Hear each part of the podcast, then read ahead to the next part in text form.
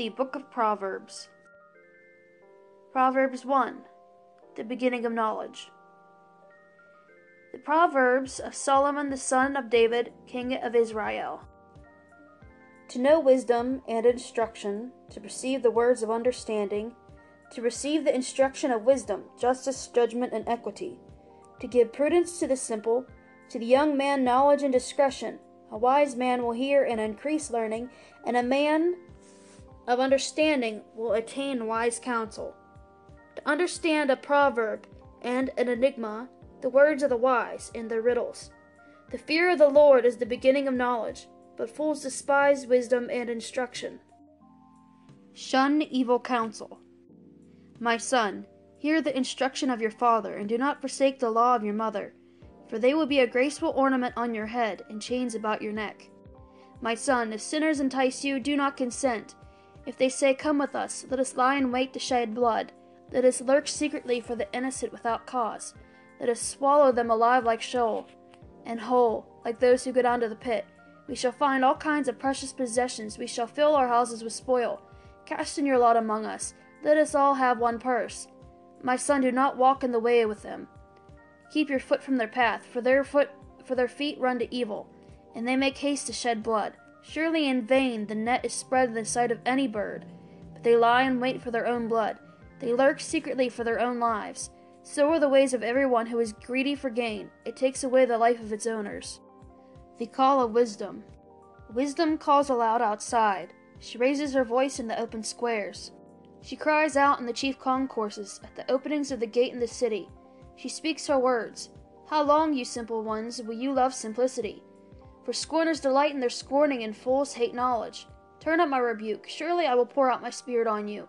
I will make my words known to you, because I have called and you refused. I have stretched out my hand and no one regarded. Because you disdained all my counsel and would have none of my rebuke, I also will laugh at your calamity. I will mock when your terror comes like a storm and your destruction comes like a whirlwind, when distress and anguish come upon you. Then they will call on me, but I will not answer. They will seek me diligently, but they will not find me. Because they hated knowledge and did not choose the fear of the Lord, they would have none of my counsel and despised my every rebuke. Therefore they shall eat the fruit of their own way and be filled to the full with their own fancies. For the turning away of the simple will slay them, and the complacency of fools will destroy them. But whoever listens to me will dwell safely and will be secure without fear of evil.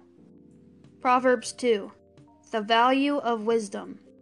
My son, if you receive my words and treasure my commands within you, so that you incline your ear to wisdom and apply your heart to understanding, yes, if you cry out for discernment and lift up your voice for understanding, if you seek her as silver and search for her as for hidden treasures, then you will understand the fear of the Lord and find the knowledge of God.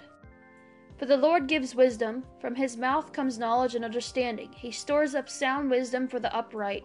He is a shield to those who walk uprightly. He guards the path of justice, and he preserves the way of his saints.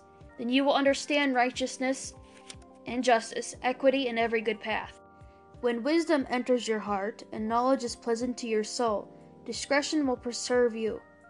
Understanding will keep you, to deliver you from the way of evil, from the man who speaks perverse things, from those who leave the paths of uprightness, to walk in the ways of darkness, who rejoice in doing evil, and delight in the perversity of the wicked, whose ways are crooked, and who are devious in their paths, to deliver you from the immoral woman, from the seductress who flatters with her words, who forsakes the companion of her youth and forgets the covenant of her God. For her house leads down to death, and her paths to the dead. None who go to her return, nor do they regain the paths of life. So you may walk in the way of goodness and keep to the paths of righteousness. For the upright will dwell in the land, and the blameless will remain in it. But the wicked will be cut off from the earth, and the unfaithful will be uprooted from it.